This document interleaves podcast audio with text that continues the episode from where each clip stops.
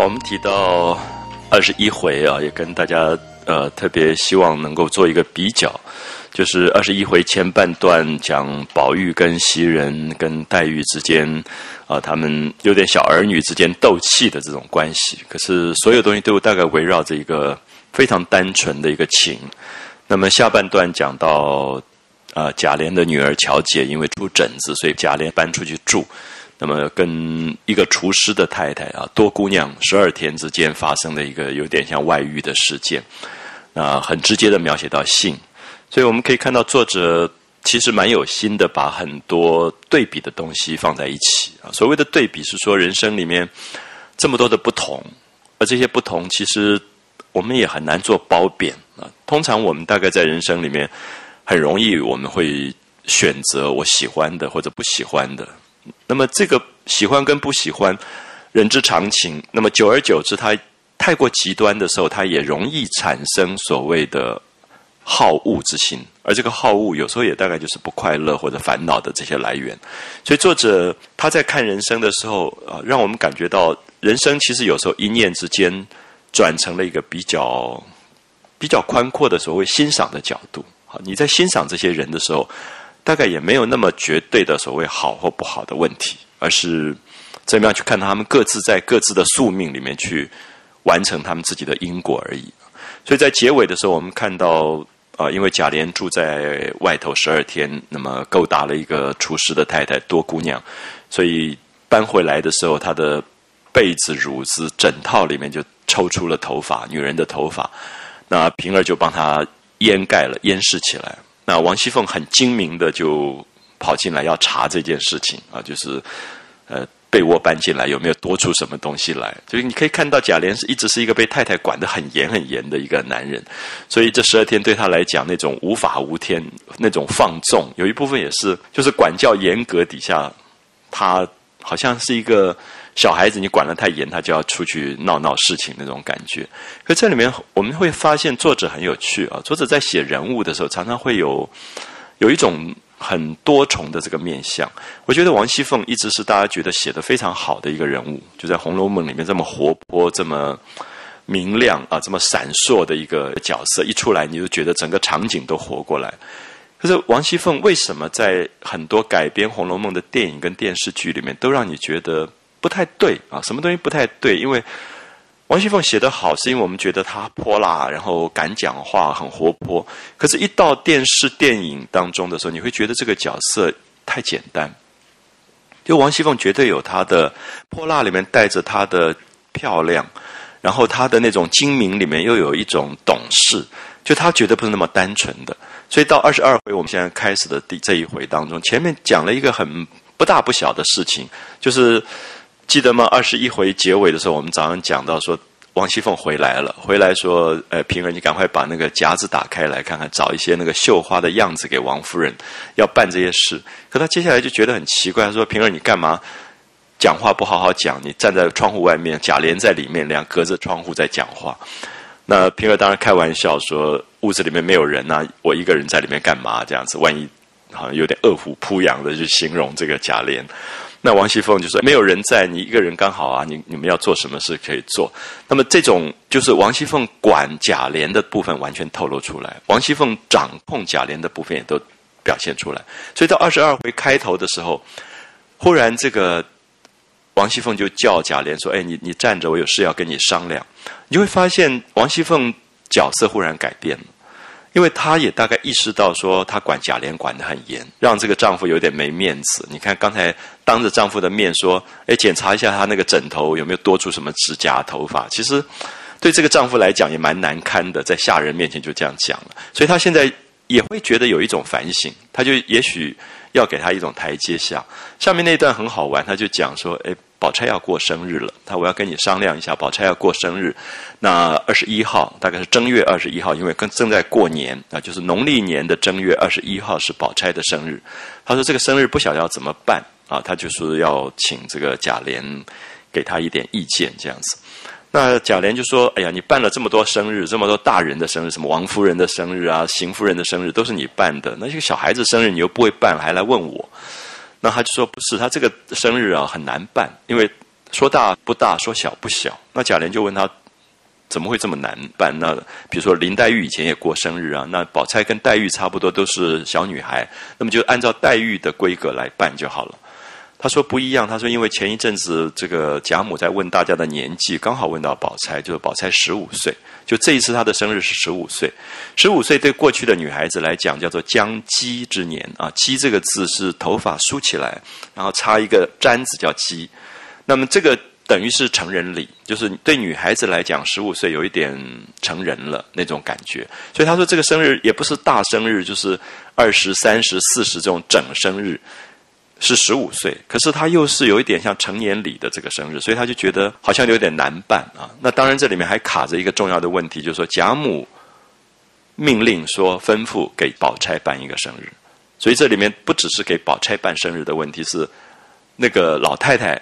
很喜欢宝钗，所以要给宝钗过一个生日，是宝钗到他们贾家来的第一个生日，所以凤姐就觉得有一点为难。可是我觉得整个这一段不是在写凤姐的为难，凤姐觉得够聪明，而且他有什么事情不能办，他通常也不会去问贾琏，因为贾琏的智商绝不如他，所以他也很清楚他这个丈夫并不是那么聪明的人，他也不应该去问他。可这里面很明显，就是因为刚才王熙凤检查他的枕头套什么东西，他要有一个事情让他觉得，哎，你是一家之主，我什么事情还是问你的啊，有一种尊重。我不知道大家懂不懂，就是王熙凤其实聪明绝顶啊，聪明绝顶。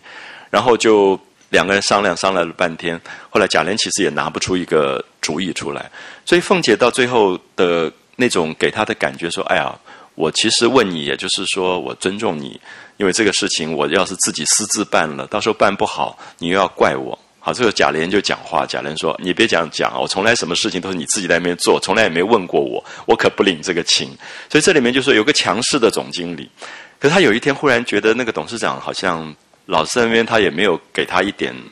名分，所以他就好好去请教这董事长，结果董事长觉得说，你还是你自己处理吧，根本我不会处理。所以我念一下这一段，大家感觉一下，这里面其实在传达出贾琏跟王熙凤这一对少年夫妻他们之间一个非常微妙的关系，而且完完全全看到凤姐的聪明，就是作为一个女性，她知道在这样的一个社会里，你再怎么样，你还是要给丈夫一个面子啊，就是让他有一个觉得他是一家之主的那个身份。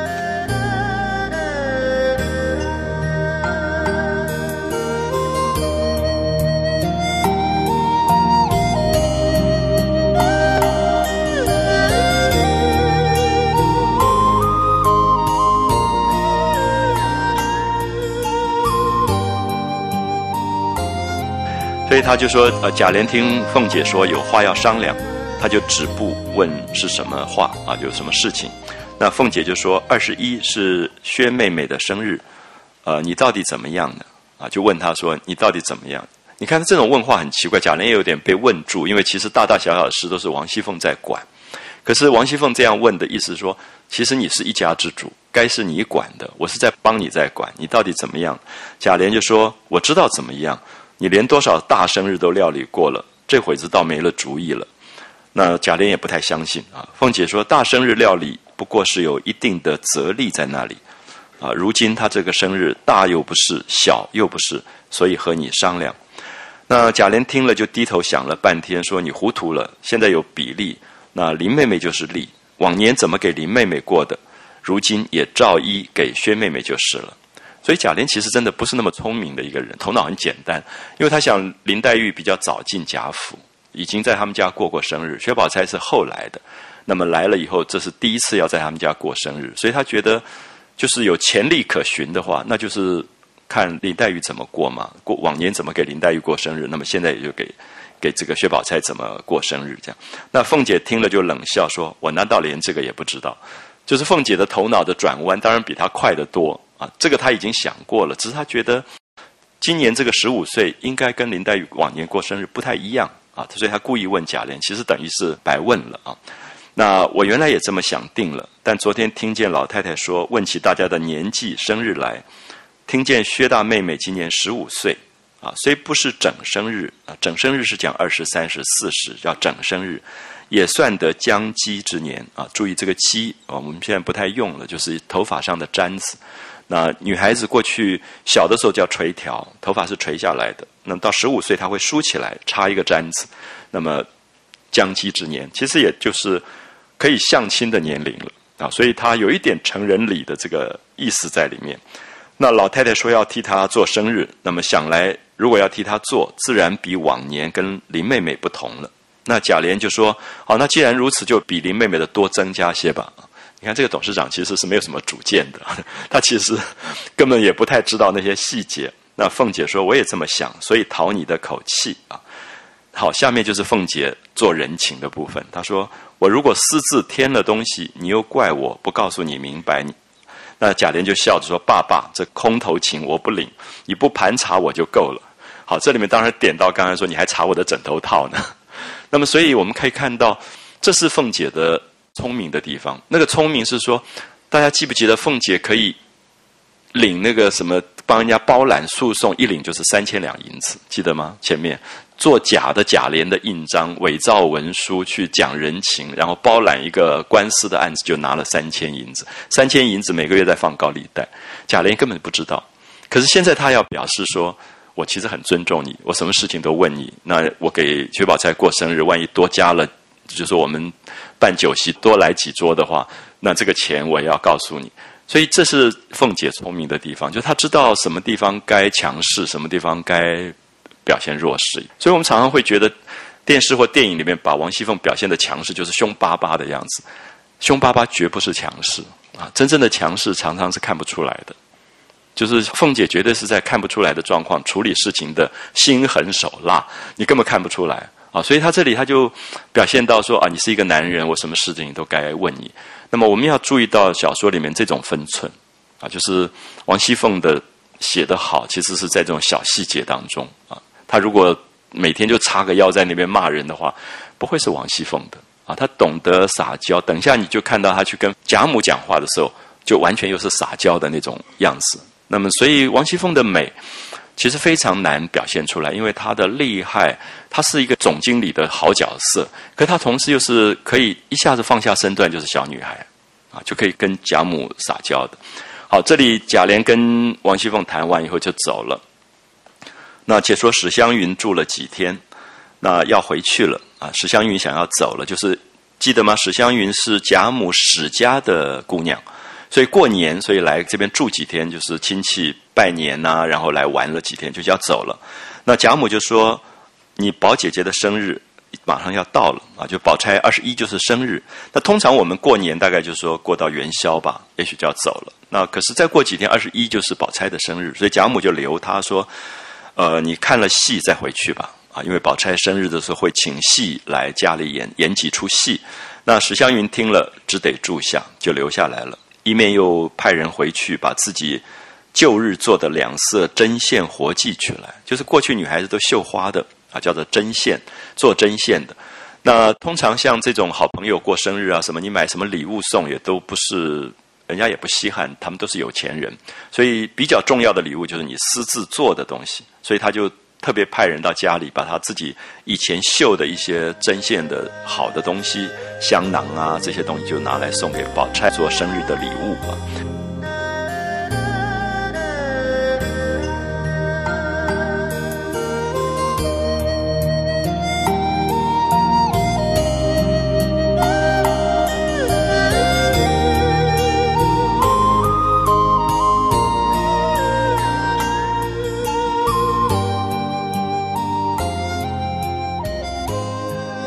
谁想贾母因为看了宝钗来了啊，贾母很喜欢宝钗，觉得她稳重和平啊，就是她的个性是非常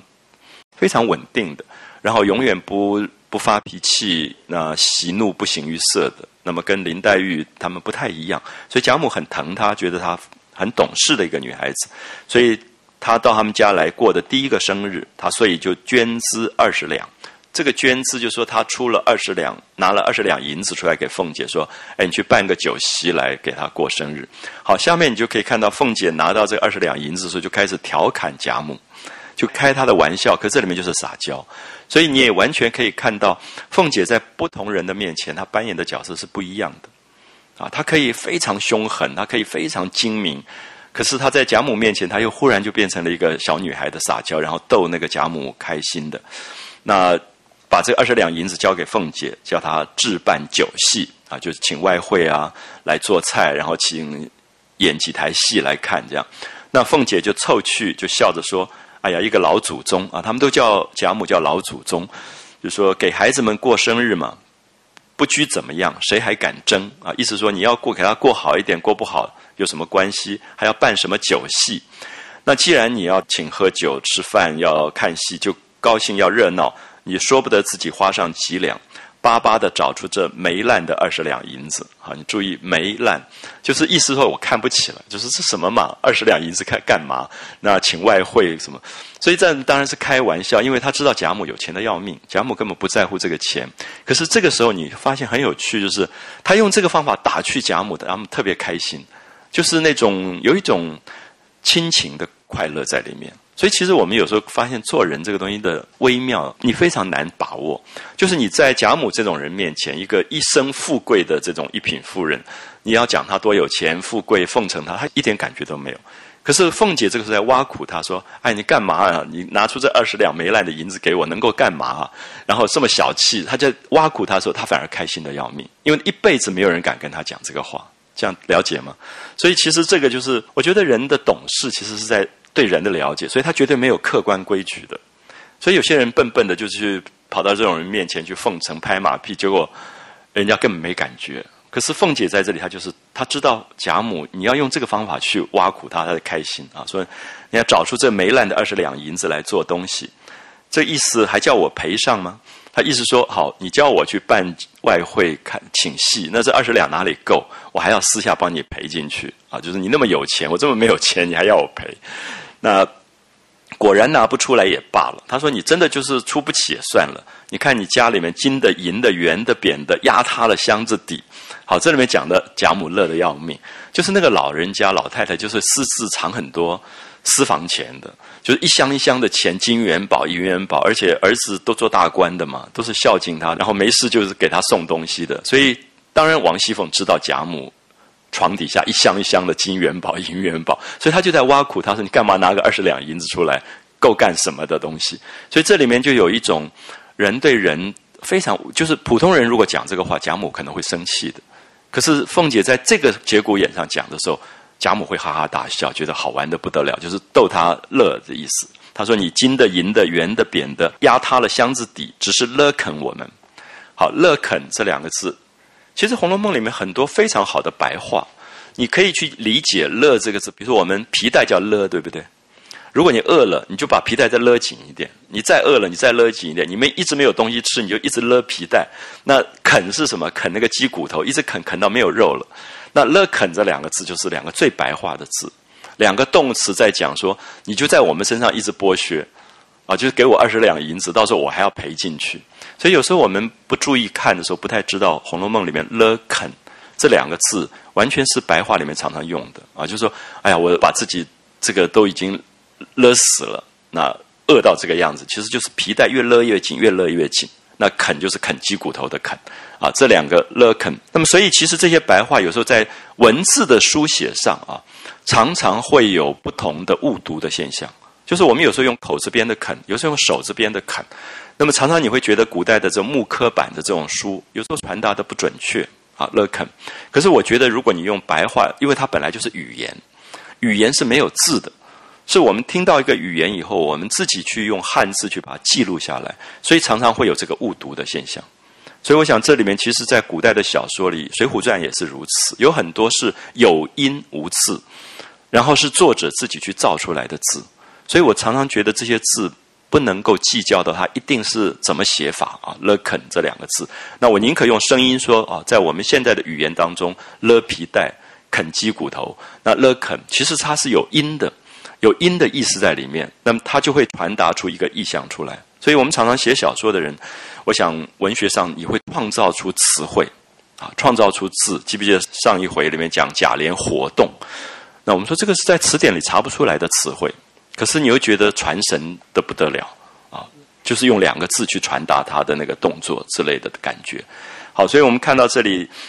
王熙凤就笑贾母说：“你只是勒肯我们。”那举眼看一看，他说：“你看一看身边谁不是儿女啊？我们都是你的儿子女儿啊，都是你的亲人。难道将来只有宝兄弟顶了你老人家上五台山不成？”好，这种话大胆到普通人真的不敢讲，因为上五台山是讲他上西天的意思，死掉的意思。所以你就是留了一大堆东西，我们知道你就是疼宝玉，所有东西将来就是留给宝玉的，那都舍不得花，那就在拼命的刻薄我们，那么把钱都留给宝玉。那这个也说到贾母的心坎上，因为贾母真的就是疼宝玉，所以凤姐在这里的挖苦全部就是逗那个贾母笑的啊，就是讲到恰到好处。那你试试看，这种话如果是别人讲，可能贾母气得要死的啊，又讲他要上西天，又讲他这个小气，可是贾母在这里听到心里面都很开心。那就是凤姐懂得把那个分寸拿捏得很好，她那些兄弟只留与他啊，我们如今虽不配使啊，就是我们不配花你这个钱，也别太苦了我们。那你这个20两够久的还是够细的？你是够我们去请外汇吗？还是够请那个演戏的人？说的满屋里都笑了，那贾母也笑了。那贾母笑了，她说：“你们听听这个嘴，我也算会说的，怎么说不过这个猴儿啊？”她说：“你婆婆也不敢犟嘴啊。”就是王熙凤是孙媳妇，孙辈的媳妇。那贾母的媳妇是王夫人，她说连你婆婆王夫人她都不敢跟我犟嘴，你还跟我帮帮的。好，我们看到这个也是语言上的东西。我们说硬帮帮，帮帮的就你老是跟我在这边冲啊，跟我辩嘴，然后跟我作对。那这个帮帮的，其实有的时候你写成帮忙的帮也有啊。所以我的意思是说，其实白话文学里面很多，尤其小说里的东西，特别要注意它的语言的活泼性。啊，那个语言的活泼性往往是先有语言后有文字。你先有文字，那个小说一定不好看的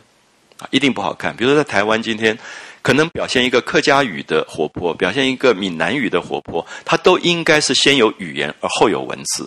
那你硬是先有文字的时候，它的那个就传达不出来了啊。你看到黄春明写一个南洋平原的白梅，如果他在那边先有我们今天汉字的语言，那你就觉得这个人到底是谁？是不是这个电视台的主播在讲话了，而不是一个南洋平原的一个低下层的一个妓女。所以那里面就是因为她先有语言，就是那些人讲话语言会有身份性，会代表她的身份，然后再为那个语言找到汉字。所以有时候你读那种好的小说，你会觉得诶，这个字好奇怪，这个字好像不太对，可是在语言上你又可以理解啊，你又可以理解。所以所有写的好的小说，它尤其跟方言性有关的时候，它都会有这种活泼的语言出来。那《红楼梦》虽然是因为它以北方的这个方言为主，所以帮帮的啊什么这些东西都还不难理解。其实台湾我觉得小说特别难写，是因为语言很复杂啊，语言非常复杂。比如说，如果你认识一个卑南族的一个老太太，她的语言是什么样的语言？有时候里面会夹日语的，然后她的发音也很奇怪的，她跟闽南客语的那个情况又不太一样。所以其实你要传达借那个语言传达出她的身份，你就要去揣摩。啊，因为揣摩，所以我会觉得这些都包含着为什么我们今天读有些小说觉得读得怪怪的，就是诶，这个人怎么讲话这么文绉绉起来，根本不像这个人的这个身份了。那当然这个小说就不好看啊，就会失败。所以你可以看到贾母在这里她讲的说你也跟我帮帮的，那这两个字非常切题啊，完全是那个老太太的那个语言。那这种字眼林黛玉大概不太会用，贾政也不太会用啊，就官场有官场的语言，林黛玉也有林黛玉的语言，可这个就是老太太的语言，就你跟我帮帮的这样。那凤姐就笑了说：“我婆婆也是一样啊，你讲我婆婆，我婆婆是王夫人，她是宝玉的亲母亲，她也是一样的疼宝玉，我也没处去诉冤，你们都是一起在疼宝玉的。”所以其实他们都在点出说，这些人都爱宝玉啊，都在疼宝玉。那他们好像受到了委屈，那到时候我犟嘴。那说着又引贾母笑了一回，贾母十分喜悦。所以贾母身边永远离不开凤姐，凤姐永远挖苦她、调侃她，可是她最疼就是凤姐，因为一生富贵荣华的这个贵夫人，她到晚年的时候，她就希望有一个孙子辈跟她闹一闹。那你太正经严肃，她都不会喜欢的啊，所以你特别注意一下，就是这种人就是一辈子做富贵荣华的夫人，然后他一辈子都很紧张。其实他也做过媳妇，他做媳妇的时候也都是严严肃肃的那种感觉。所以现在他觉得晚年了，可以放松了啊，就是我们叫承欢膝下。那如果你承欢膝下的孙子每一个都严肃的要死，你大概晚年没什么好玩。那幸好有个凤姐在那边闹来闹去，所以他就疼凤姐疼得不得了这样。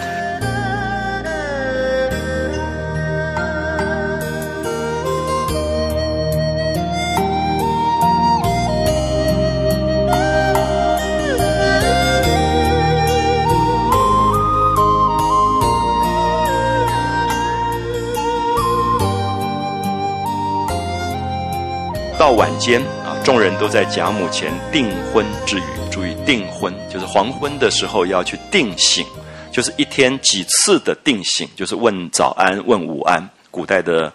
大家族里面非常严格的这种礼节啊，就是大家问晚安之余，那大家娘儿姐妹等说说笑笑的时候，贾母就问宝钗说你喜欢听什么戏啊，喜欢吃什么东西啊，因为要给她过生日了，对不对？要15岁要请戏，那就有点说给凤姐听，因为凤姐要办这个事情。所以贾母问宝钗，因为宝钗不能讲，宝钗是晚辈，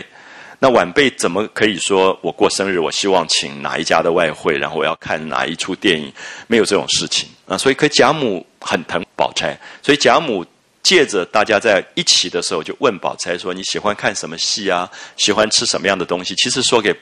凤姐听，那凤姐就比较好办事。好，所以这里面当然就是大家的规矩里面，他会很委婉的去传达出，既然帮人家办生日，当然要办的宝钗喜欢，不要请了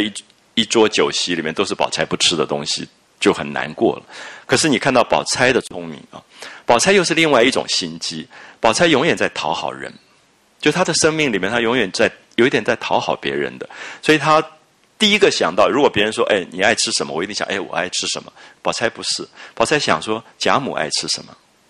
因为贾母在问她，贾母是这个家族的中心，是这个家族的最重要的长辈，那贾母疼谁，谁的分量就很重，所以她就想讨好贾母。所以宝钗就深知贾母是老年人啊，老年人喜欢看热闹的戏文，喜欢吃甜烂的食物啊，所以很奇怪，你喜欢看电影，喜欢看到打打闹闹的时候，大概年纪差不多了。就年轻的时候总是要找文艺电影去哭一哭的，那到某一个年纪，你就是最怕看悲剧啊，就是问别人说什么电影好玩，什么电影好笑，那种烂片闹剧你都会去看。我不晓得，有时候老年人就是因为在现实人生里碰到很多的悲剧，现实的沧桑之后，他不想再去碰那个东西了啊，就是很怕碰这种悲哀的东西，所以看戏就是消遣。就是开开心心。我们小时候完全不懂，就觉得好奇怪，这些人活到那么大年纪，然后这么浅薄，然后看那么无聊，什么许不了那种电影。可是很奇怪，我们在年轻的时候，真的每次要选《魂断蓝桥》，就好好哭一哭，觉得好棒啊，那种文艺电影。所以这里面，我们当看到这个作者也是非常懂啊，就是贾母是喜欢看热闹戏的，喜欢吃甜烂的东西的啊，甜食烂烂的，牙齿不好了嘛。所以宝钗知道贾母的个性，所以就依着贾母平常喜欢的东西都说了出来。所以你不注意则已，你注意一下，宝钗非常有心机啊！宝钗所有的做事情都是在思考过的，所以她讨人喜欢，每个人都喜欢她。可她到最后的辛苦，其实就是变成她好像没有自己了，她也不清楚说自己到底喜欢什么东西，她就永远活在一个不断为了去满足别人的那个生命状态，甚至他最后跟宝玉的关系也是如此。所以宝玉对宝钗没有办法很亲，也是觉得他不够真性情，就是你为什么不讲你喜欢什么，你爱什么东西。所以这个等一下你可以看到，他整个过生日的过程里面，宝钗跟黛玉就是两个对比啊，非常明显的两个对比。所以贾母更加欢悦啊，更高兴了，有一个王熙凤在那边闹，然后又有一个宝钗这么懂事，选的都是她爱看的。你看看宝钗这个时候选的都什么魂断蓝桥什么呢？贾母难过死了，因为对贾母来讲触景生情，她丈夫也去世了，然后她的大孙子也去世，其实她的人生里面是经历过悲剧的。那你好好的看戏，又要触景生情，让她想到人生的悲哀，当然是难过的事啊。所以我们会发现这里面就是宝钗非常早熟，就是15岁的女孩子，照理讲天真烂漫，根本不太会想到这么多，可她就是非常非常成熟，会想到这些事情。所以贾母高兴得不得了，那第二天就先送过衣服啊、玩物啊、礼物啊这些东西，就贾母送了一批生日的礼物给这个宝钗。那王夫人、凤姐、黛玉这些人都有啊，随分不一，不需多记。那到了21日，就是宝钗生日了，贾母的内院就搭了家常的小巧戏台。好，所以我们看到《红楼梦》里面可以看到当时清代的贵族里面的一种生活，就是他们看戏并不是我们今天说啊到哪一个戏院去看戏的，就是请外面的戏班子到家里，在院子里就搭了小戏台。所以这个小戏台并不是一个大的戏。我们记得秦可卿死的时候，曾经在天香楼附近搭了大戏台，连演好几天戏的，就丧礼里面也有演戏。可是这个是因为他是生日，所以他并没有在外面，只是在贾母自己的小院子里面就搭了小戏台。所以我跟很多朋友讲过，就是台北的板桥林家花园，其实现在修好以后，你可以看到出来，它有一个水阁，中间有一个戏台，就是当初板桥的林家也是在家里自己演戏看，就所有看戏的人坐在水池旁边，然后演戏的人是在水池中间的一个小亭子里面演戏的。那当然这种戏都不会太大，可能就是比较接近昆曲类的东西。昆曲演员通常不多在舞台上啊，2个人3个人，游园惊梦的话就是2个人到3个人。那吹笛子也没有很大的文武场。那后来我们讲的这种比较属于北管系统的啊，像歌仔戏什么，它有时候锣鼓点子很多人，舞台上很多人，那这个都比较晚期的戏。大概像我们一般讲的这种比较热闹的戏，大概都是到慈禧太后以后，她喜欢徽帮的东西，就是我们现在讲的京剧的东西，是皮黄系统，就是安徽这边的地方戏进到北京去演变出来的。那么早期都是所谓的弋阳腔，这些昆曲系统，那么都比较的小戏文多，当然也有热闹戏文啊，也有热闹的。那所以我们就可以看到说，他们就搭了一个小戏台，然后定了一班新出的小戏啊，一些小戏昆弋两腔。昆山腔跟弋阳腔，昆山腔就是我们现在讲的昆曲，弋阳腔也是在南方的，基本上都是明代发展出来的这种比较优雅的文词优雅的一些戏曲啊，昆曲、弋阳两腔皆有啊。那昆山是在浙江，弋阳是在安徽啊，可是它都是属于昆曲系统，基本上都昆曲，因为昆曲后来也有北昆跟南昆，就北方的昆曲跟南方的昆曲。所以我刚才提到的是说，它比较重要的一个改革是在慈禧太后时代，因为慈禧太后不喜欢，慈禧太后有点像贾母，她不喜欢昆曲，昆曲太优雅，然后文词太难啊，太多典故，就是你没有受过训练，你都听不懂她到底在讲什么东西。那可是当时的皮黄系统是比较年轻的剧种，比较活泼啊，比较活泼，比较自由，所以慈禧太后比较喜欢徽帮的东西，所以她才取代了昆曲。可是这几年昆曲又慢慢兴盛起来，有像台湾好几次请上海昆剧团啊、苏州昆剧团、浙江昆剧团，现在大概比较活跃的就是北昆一个啊，还有浙昆、苏昆跟这个上海昆剧啊，上海昆剧算是一个比较混合的，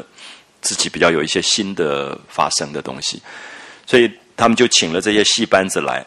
那就在贾母上房排了几席家宴酒席啊，就是打好几桌的这个家宴酒席，就是也没有请外客，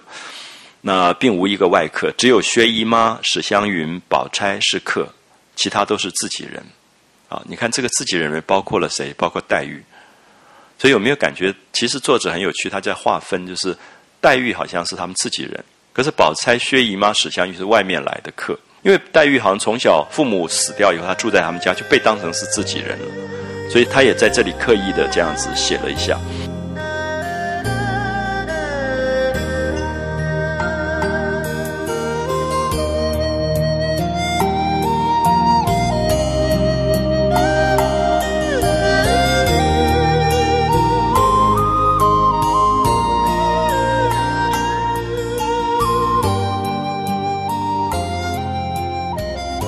这一天早起啊，宝玉因不见黛玉。好，下面你就可以看到宝钗要过生日了，宝钗要过一个15岁的生日，而这个15岁生日竟然由贾母吩咐来请戏演戏板豆，所以黛玉当然有一点不舒服啊，所以这里面其实在讲到黛玉的心情。所以宝玉这天特别早起，大概也知道，所以宝玉赶快就去找黛玉，看不见黛玉，就到她房中来找，只见黛玉歪在炕上。那宝玉就笑了，说：“起来吃饭去吧，就要开戏了，等一下就要演戏了，我们要去看戏。那你爱看哪一出，我来帮你点，啊，帮你点戏。”好，林黛玉的反应。林黛玉就冷笑说：“你既然这样说，你就特别叫一班戏，捡我爱的唱给我看。这伙子犯不上呲着人家借光问我。”好，这里面又是吃醋，对不对？就是因为这是宝钗的15岁生日。那过去林黛玉过生日也从来没有这样的排场，还请外面的戏啊，还办酒席啊，这样。所以林黛玉觉得，就是我们一直在提到林黛玉有不安全的感觉。因为一个孤儿寄养在这里，他一直要证明他是被爱的。可是现在他看到宝钗好像被重视了，他觉得他被冷落啊，他有那个被冷落的感觉。他说：“你如果真的要为我，你就为我请一台戏，你干嘛现在别人过生日请了戏，然后我好像扒着要去沾光一样，要去看这个戏啊？”这是典型的那个黛玉的个性。那宝玉就说：“这有什么难的？明天就这样子，也叫他们借我们的光啊！说下次你生日，我也这样子，请个戏台来演。”那宝玉就是希望大家都很好啊，就是你觉得你有委屈，我就帮你把委屈解决了啊。他觉得也很简单，一面说一面拉着黛玉就起来，两个人拉了手，吃了饭，点了戏。好，点戏的时候，贾母一定要叫宝钗先点。好，你注意到这些都是细节，就是因为宝钗这一天是主人。他是主要的客人，就是他生日，他过15岁生日，是为他演戏的，所以贾母就说一定要宝钗点，可是宝钗一定不会点，对不对？宝钗这种懂事的女孩就觉得这么多长辈在面前，我是晚辈，怎么会轮到我点？就一定推让一遍，最后没有办法，贾母指定说我就是要为你过生日的，你来点，她只得点了一折《西游记》。好，你看到《西游记》就是热闹的戏，就是打闹的，然后什么大闹天宫啊，孙悟空在舞台上，这个绝对是因为贾母。所以你看到作者已经没有讲明，可是我们自己读《红楼梦》要小心，就说为什么薛宝钗点了《西游记》？她难道真的爱看《西游记》吗？绝对不是。可是她是因为贾母啊，她知道贾母爱看《西游记》，你这时候点一个哀哀伤伤、哭哭啼啼的戏。贾母大概坐立难安，所以他就点《西游记》让贾母开心，贾母自是欢喜。啊，你注意那个语言很简单，所以很多人粗心读《红楼梦》的时候根本读不到这个东西。就是他讲的这么简单，说贾母为什么自是欢喜，然后就叫凤姐点。凤姐也是聪明的人，凤姐也知道贾母喜欢热闹，更爱谑笑科诨。谑笑是讲开玩笑的话，科这个字是古代戏曲里面做动作叫科。啊，就所有的讲话叫白，那做动作叫科，那科诨就是说小丑的动作，做出一些滑稽的动作逗人家笑的叫科诨，就是讲笑话做出滑稽的动作，喜欢这种插科打诨啊，我们也叫插科打诨这一类的戏，所以就点了一出刘二当一啊，这是一个好玩的戏，一个人。穷的，然后去当了衣服这样的故事，所以贾母果真更加欢喜，然后命黛玉，黛玉也推让，就让薛姨妈、王夫人等来点。那贾母说：“今天原是我特别为你们取笑啊，我是让你们开心，让你们玩的，那不要管，因为通常王夫人他们都是长辈嘛。”那可是贾母今天说：“我就是带着你们孙子玩，你们孙子辈今天最大，那你们来点戏就。”不要管他们啊，咱们只管玩咱们的，别理他们。那我巴巴的唱戏摆酒，为他们不成啊？他们在这里白听白吃，已经便宜了，还让他们点呢。所以你看到这祖母疼孙子辈，他就把中间那一辈给略过了。他觉得那一辈本来就应该服侍我们，那我干嘛要给他请他们吃戏看酒？所以说的大家就笑了。黛玉方点了一出，有没有注意到作者在这里没有讲黛玉点什么戏？就他讲出了。宝钗点了《西游记》，凤姐点了《刘二当一》，可是黛玉点了一出，可是不知道是什么戏，所以大家都没有笑可能，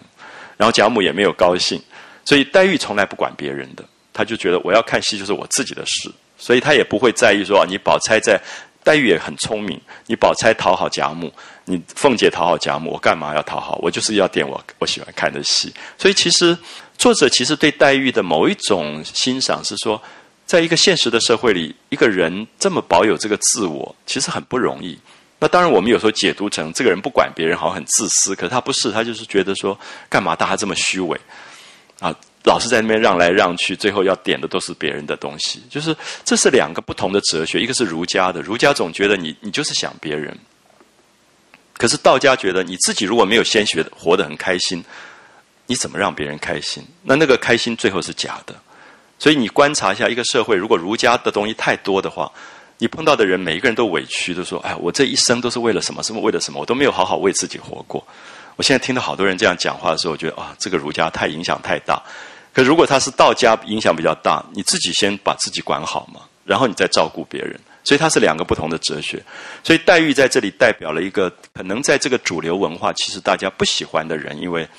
他没有为贾母想，他没有想别人喜欢看什么戏，他就点了他自己的戏。可作者就非常微妙，就是点到为止，就黛玉点了一出就没有了，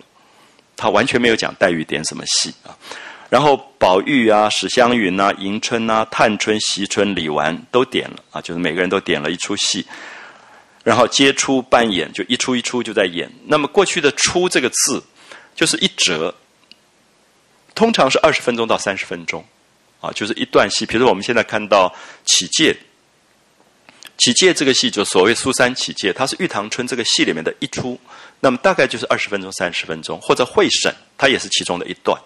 啊。我们现在叫做段落，古代叫做出这个字，或者一折，或者一出。所以通常在摆酒席吃酒的过程里面会演一段戏，20分钟、30分钟啊，大家吃酒戏，然后再演一段，再演一段。所以一天可以演好几出戏，就一直这样演下来。大家因为没有人也那么专心了，不像我们现在很专心看戏。其实他在那边吃酒啊，猜拳啊，一面玩。所以这个戏剧并不是主要的东西，是过生日在宴会当中旁边陪衬的东西，陪衬东西。所以他就一出一出这样子在演。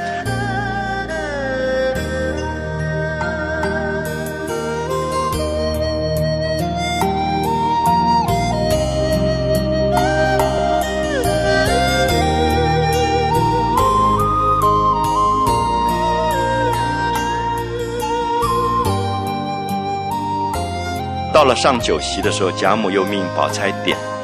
宝钗就点了一出鲁智深醉闹五台山。那鲁智深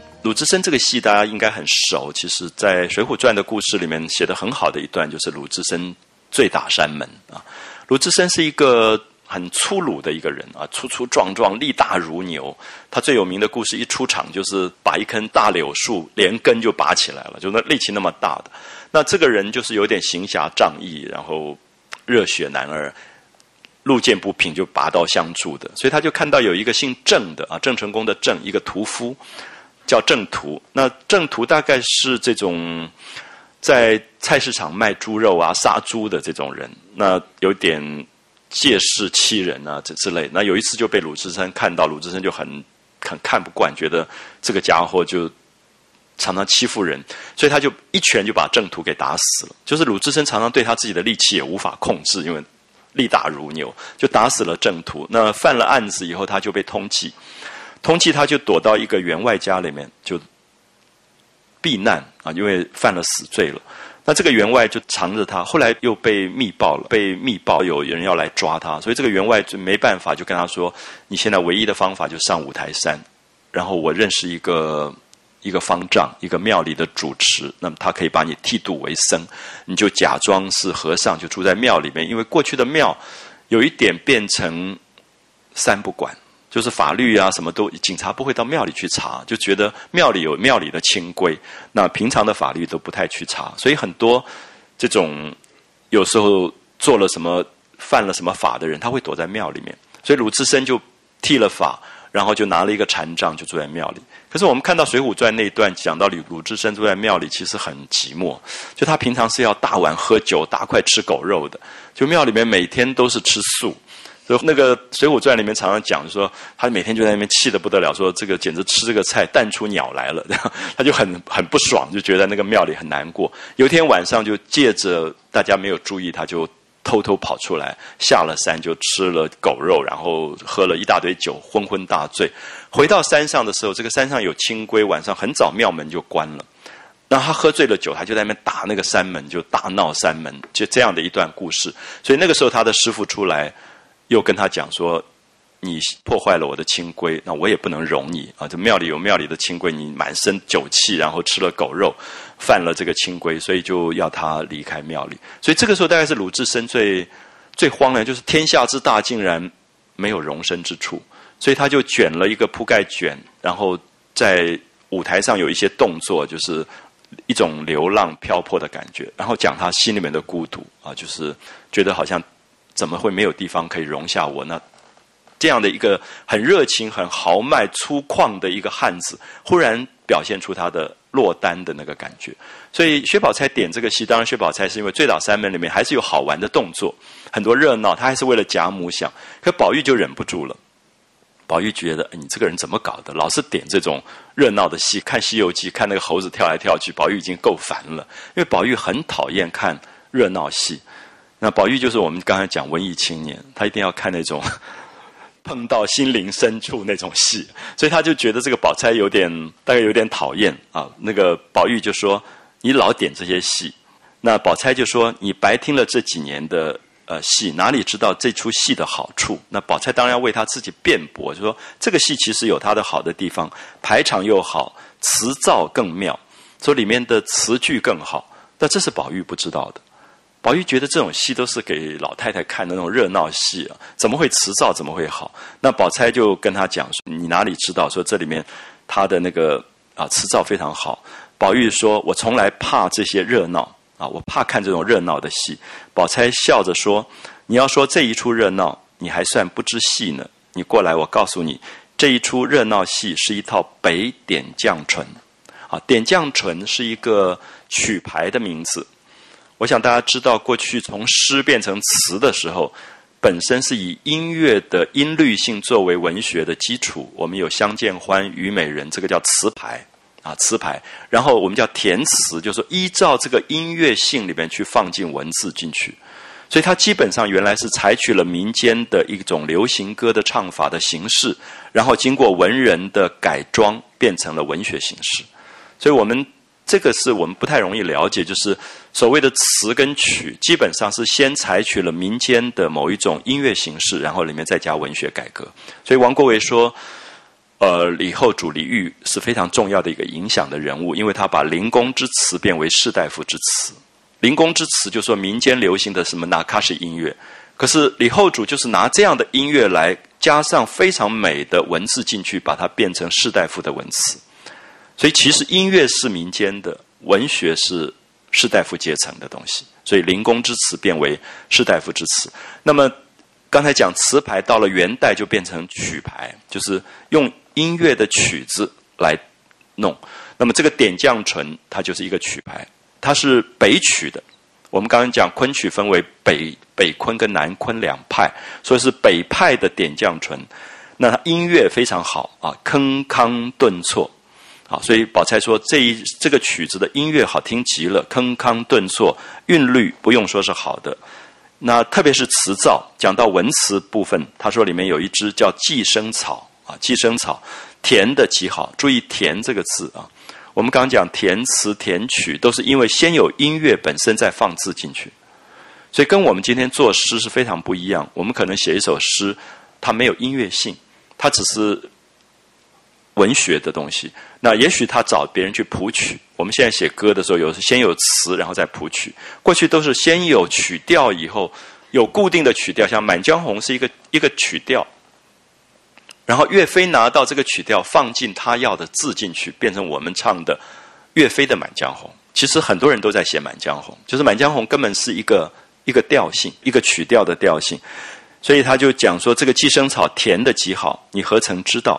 那宝玉听他说，哎，这个戏这么好，里面有这么好的文句，就凑进来说：“好姐姐，念给我听听吧。”所以宝玉其实很好奇啊，也很好学，就是如果有好东西，他就很想知道。那他就拜托宝钗念给他听，宝钗就说就念了啊，念了歌词的内容，说：“漫问英雄泪。”好，这是鲁智深在舞台上唱出来的，就是。擦掉眼泪，鲁智深哭了，拜别山门，跟师父告别。然后要去流浪，漫问英雄类，觉得自己一世英雄，可是怎么落难至此啊？漫问英雄类，相离处士家。那这个处士指的其实是那个员外，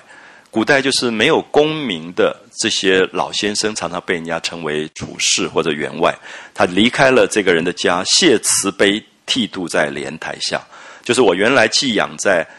这个员外家，寄养在那个处士家里面。那我谢谢你这个师父啊，因为他是跟他师父唱的，就谢谢你慈悲，愿意把我剃度在莲台下，收留了我，那让我逃过了一劫，逃过了这个官方的追捕。没缘法啊，可惜我们缘分这么短啊，没缘法，我自己破坏清规，去偷吃了狗肉，喝了酒，没缘法，转眼分离乍啊，没想到我们又要告别了。啊，乍这个字是时间很快的意思，霎时间又要分离啊，转眼分离乍，赤条条来去无牵挂啊，就是我一个人落单在人世间，身上没有任何东西啊，没有房产，没有任何的名利的牵挂，所以赤条条来去无牵挂。那么当然在这里我们看到这一支曲子后来对宝玉发生非常大的影响，宝玉忽然觉得鲁智深唱的不是他的落难。鲁智深唱的赤条条来去无牵挂，讲出了人生的本质，就是我们生下来什么都没有，我们走的时候什么也没有，就赤条条来去无牵挂。就《红楼梦》里面总觉得一切的繁华是我们自己在计较，其实它一定是过眼云烟，到最后来去都是赤条条来去无牵挂。所以他忽然对这个句子有了一个很深的这个感动啊，赤条条来去无牵挂。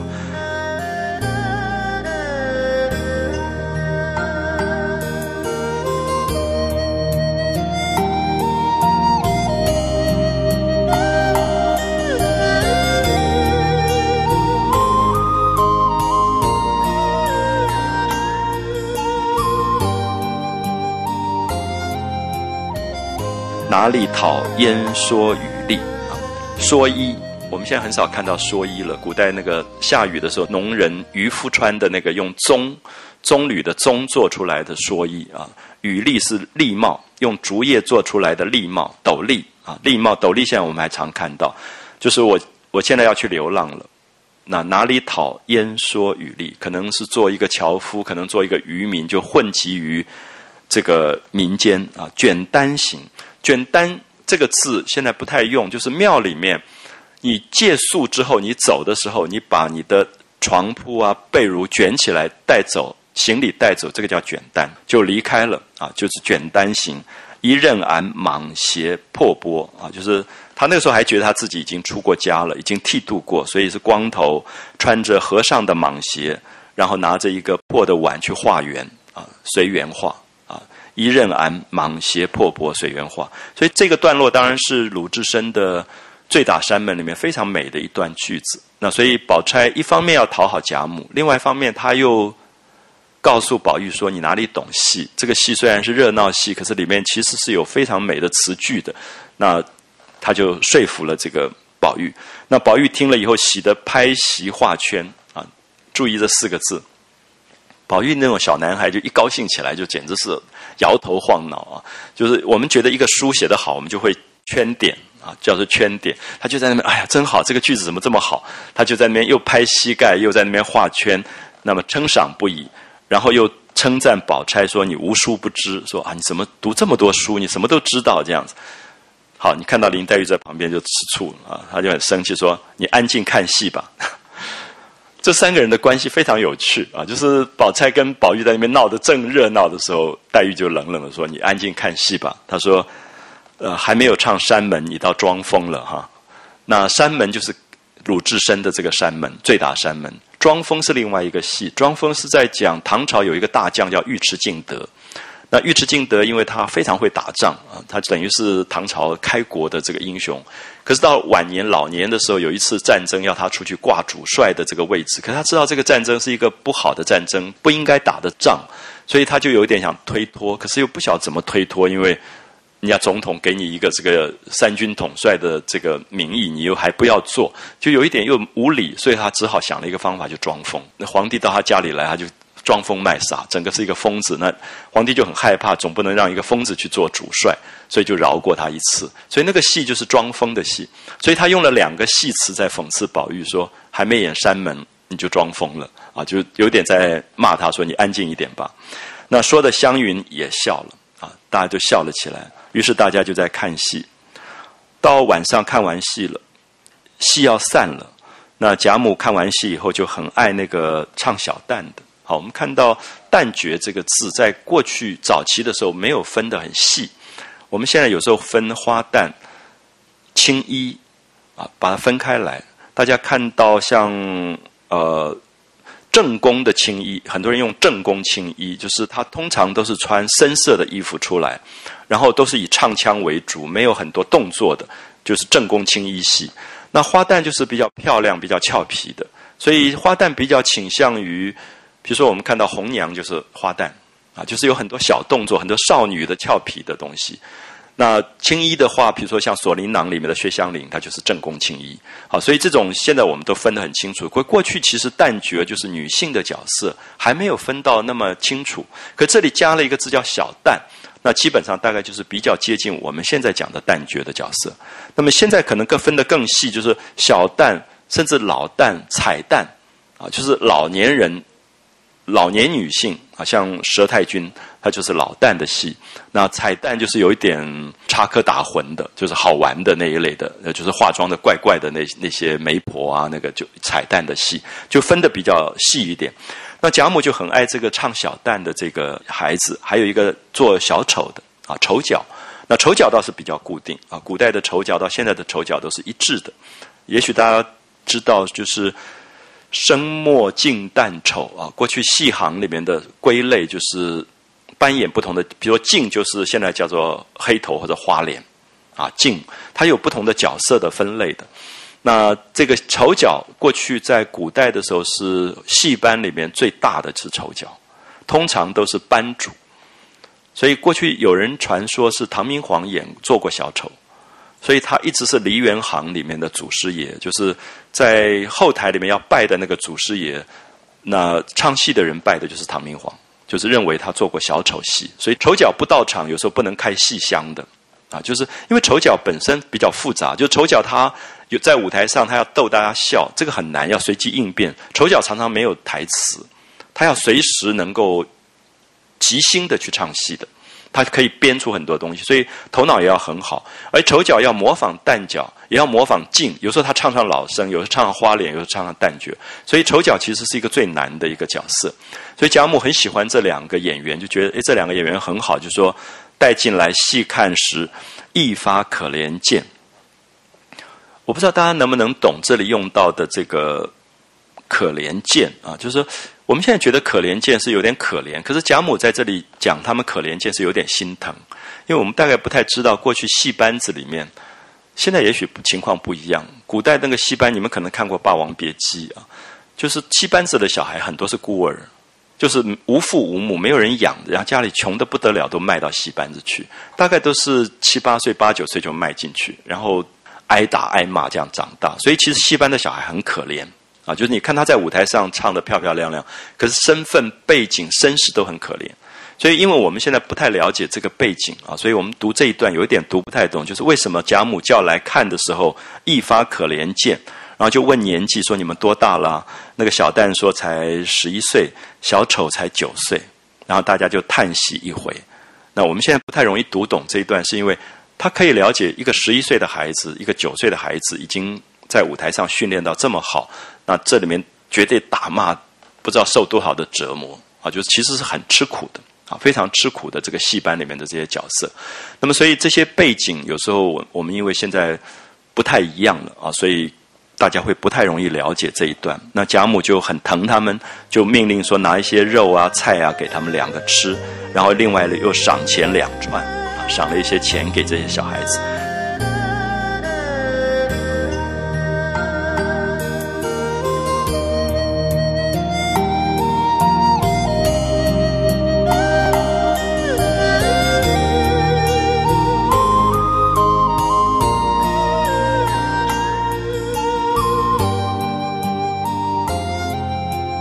那凤姐就笑了，凤姐说：“你看这个孩子啊，他打扮起来活像一个人，你们再也看不出来。”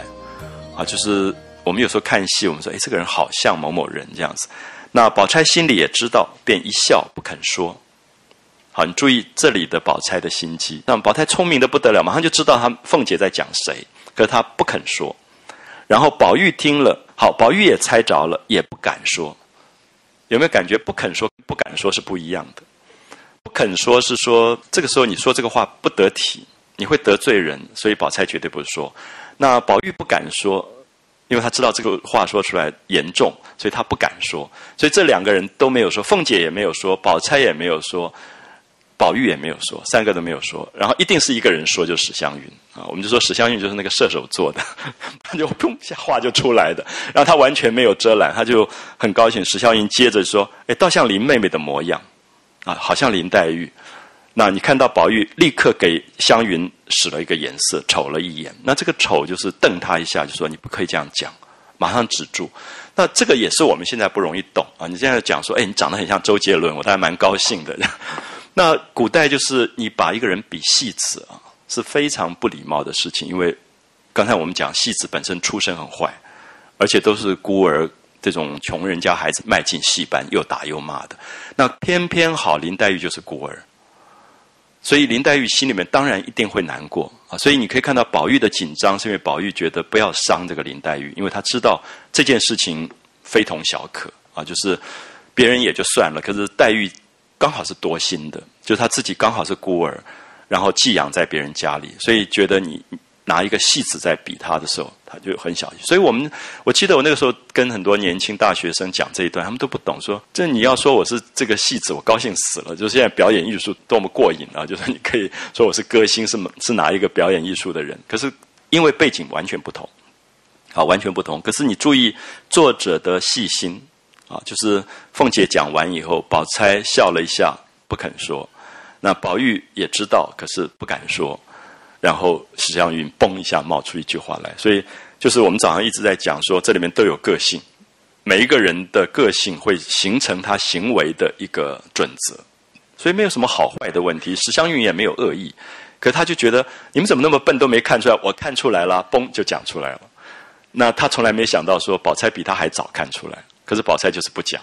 啊，所以这里面就是那个人的个性这么不一样的。我自己看《红楼梦》第一次最喜欢就是史湘云，觉得哇，这个女孩太过瘾了，就是这么直人快语，讲话这么利落的一个人。可是你当然知道，史湘云在现实生活里，她真的就会得罪很多人，因为她不小心她就得罪，后面果然就得罪。好，宝玉就听了，就忙把她瞅了一眼，就瞪她说：“你使个眼色，说你不可以这样。”就做了一个脸色给她看。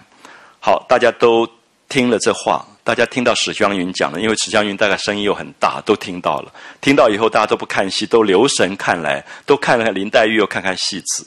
你现在感觉一下林黛玉的尴尬，就林黛玉是这么孤僻的人，这么洁癖的人，然后现在大家都在看她，又看戏子，她真难过死了。大家都把她比成戏子，而且都在注意她，留神细看，都笑起来了啊！大家都笑，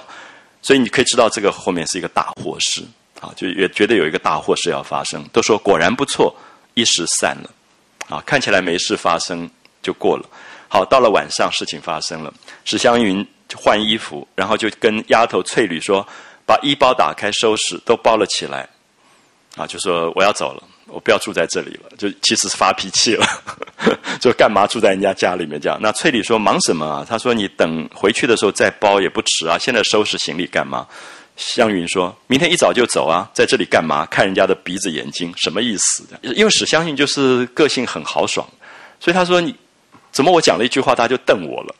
他是觉得说被看眼色啊，就是你住在人家家里面，一点都没有受到尊重，没有礼貌，竟然被宝玉这样瞅了一眼，还使了眼色，他就说看人家的鼻子眼睛，什么意思呢？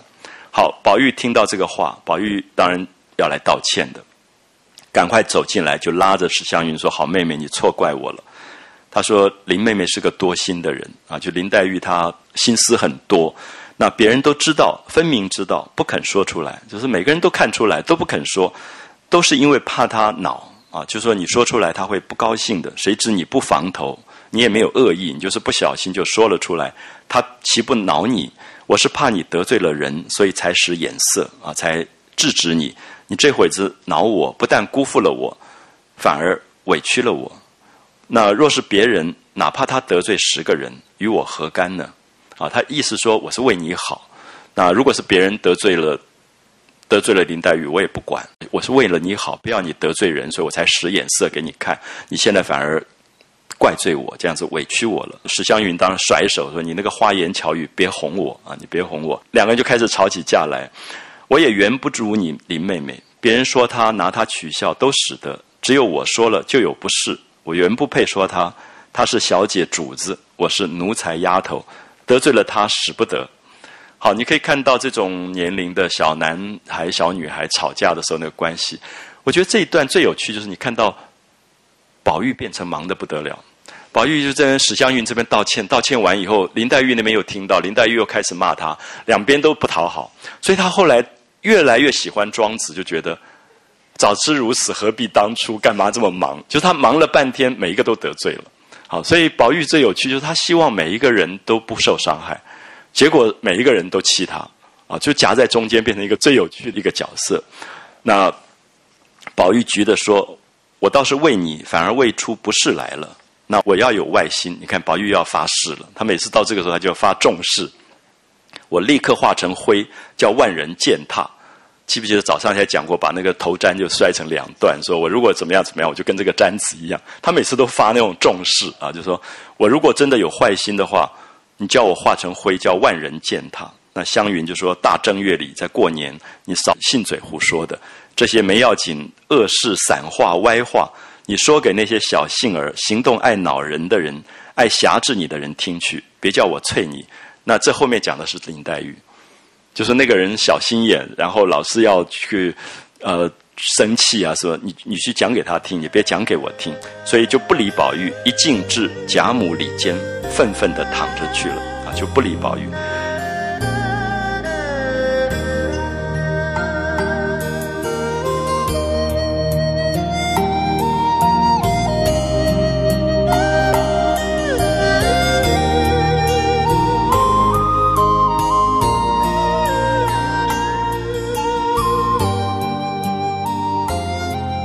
好，宝玉没去，在湘云这边没去，他只得又来寻黛玉，他就只好来找林黛玉。那到了黛玉的门口，一下就被黛玉推出来，把门关上，就不理他。你看他两边都是闭门羹啊，两边都吃了闭门羹。那黛玉就把门关上，宝玉又不解何意，就在窗户外面只是吞声叫好妹妹好妹妹，就是这是宝玉的魔功啊，就在那边一直叫，黛玉总不理他。那宝玉闷闷的垂头自省，那袭人早知端地，当此时断不能劝啊！就袭人是最关心宝玉的，可是他也知道这个时候3个人闹成这个样子，大概也劝不来，没办法。那宝玉只呆呆的站着。好，你注意下面的关系很有趣，就是宝玉被推出来，黛玉把门关了，然后宝玉在外面叫求他开门开门，黛玉就是不开门，然后宝玉最后就呆呆站在那边也没有走，那黛玉就以为他走了。又把门打开了，所以你可以看到，其实黛玉还是在那边想说：“哎，他到底走了没有？他是不是走了？”就是我们早上讲说，所有这个年龄的斗气都是在那边硬凹的，就是我看他凹的久还是我凹的久。所以你看到宝玉呆呆站着，那黛玉只当他回房去了，黛玉以为他走了，回去大概站了蛮久了。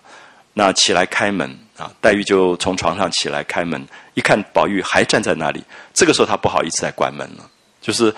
这是宝玉的魔功啊！他就是一句话不讲，就站在那边说：“我做什么错事，你就处罚我吧。”就站在那个地方，所以黛玉反而不好意思，不好再关，只得抽身上床歪着啊，又歪在那里，这样靠在那里。那宝玉也随进来问道：“凡事都有个缘故，说出来人也不委屈，好好的就恼了，终究是为了什么？啊，就是你到底为什么生气？你也要说出来，你怎么一下子又？”受了什么委屈？你要讲出来。那林黛玉就冷笑说：“问得我倒好，我也不知道为什么，我该给你们取笑吗？拿着我比戏子给众人取笑。”好，你可以看到刚才那个东西对黛玉当然是一个伤害。我们刚刚讲过说，也许对别人没有那么严重啊，可是对于一个寄养在别人家的孤女孤儿，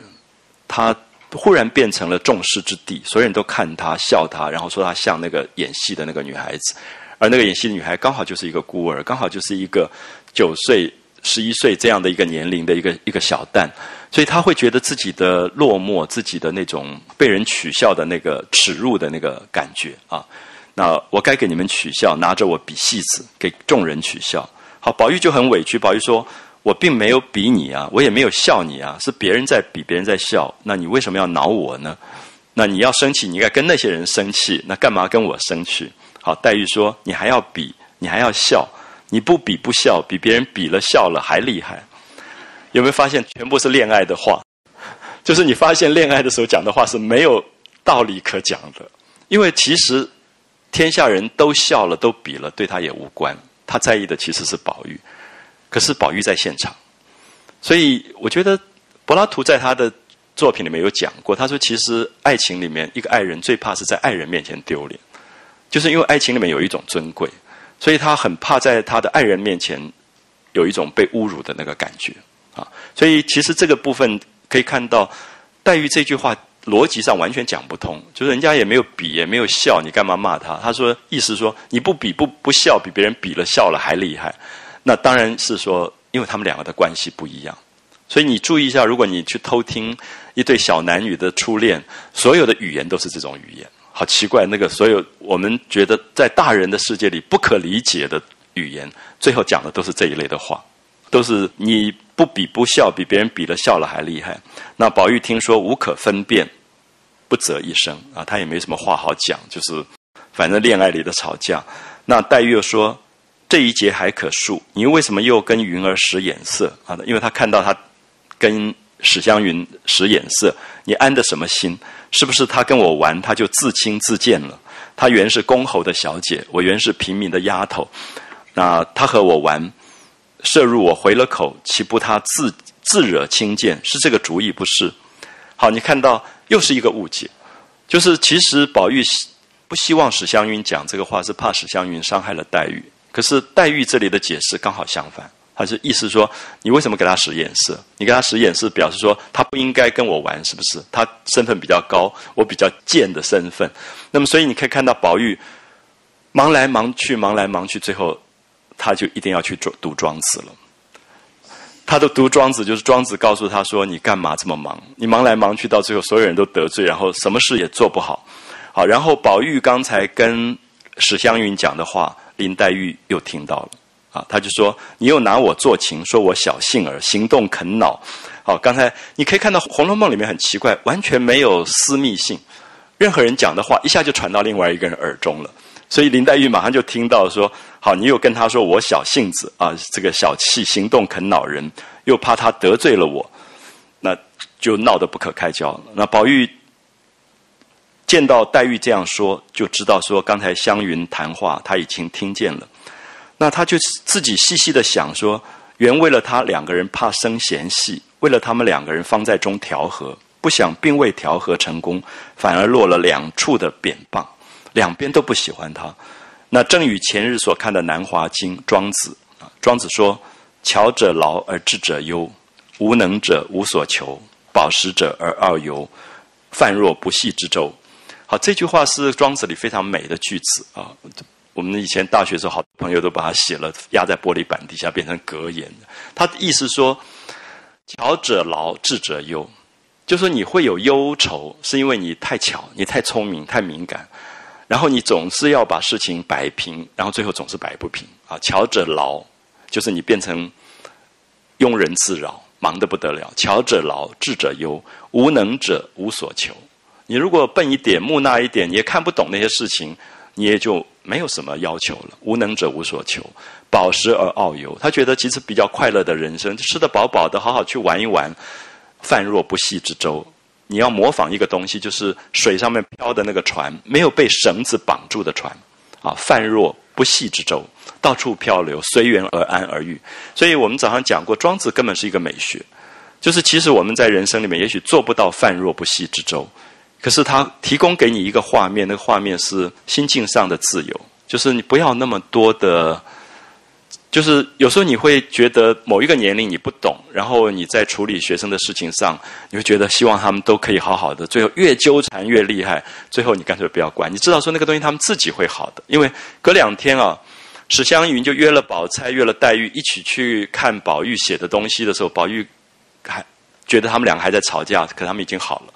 就是其实那个年龄很快就过了啊，就忘掉，是你自己在那边庸人自扰。所以我们看到宝玉这个时候对自己的那种感叹啊，然后他读到庄子里面有两篇《山木自寇》《泉源自道》。庄子里面讲的最好的一篇就是大木，那个大木是说走到山里面去，有一个最大的树神木，他每次都嘲笑旁边的树说，你们看你们长得这么小，我这么大，我这么挺拔，我这么美丽。这样就有一天有一个樵夫上山，一看就看到他，然后就把他砍了。然后他从来没想到他的美丽他的挺拔就是他受伤的原因。就是庄子讲说，在你得意的时候你千万注意，你就是下面就是受伤，就山木自寇，就是你自己就是你受伤的原因。那泉源自道，就是那个泉水，他说我是最甜的，我是天下第一甘泉，他是第一个被喝完的啊，就是甘泉先接，就是最甜的泉水是第一个被喝完的。那么这里面都是庄子的提醒，就是说生命其实所谓的得意而忘形，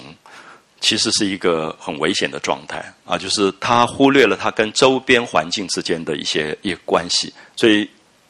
这个时候宝玉读到这里有一个大彻大悟啊，忽然觉得自己忙了半天在忙什么东西。那当然他还没有大彻大悟，他接下来还要读佛经，觉得自己要参禅修行成功，那么最后又被三个女孩回头来嘲笑一遍。所以我们等一下休息一段以后，我们来看这三个女孩怎么嘲笑她的这个部分。好，我们先讲到这里，谢谢。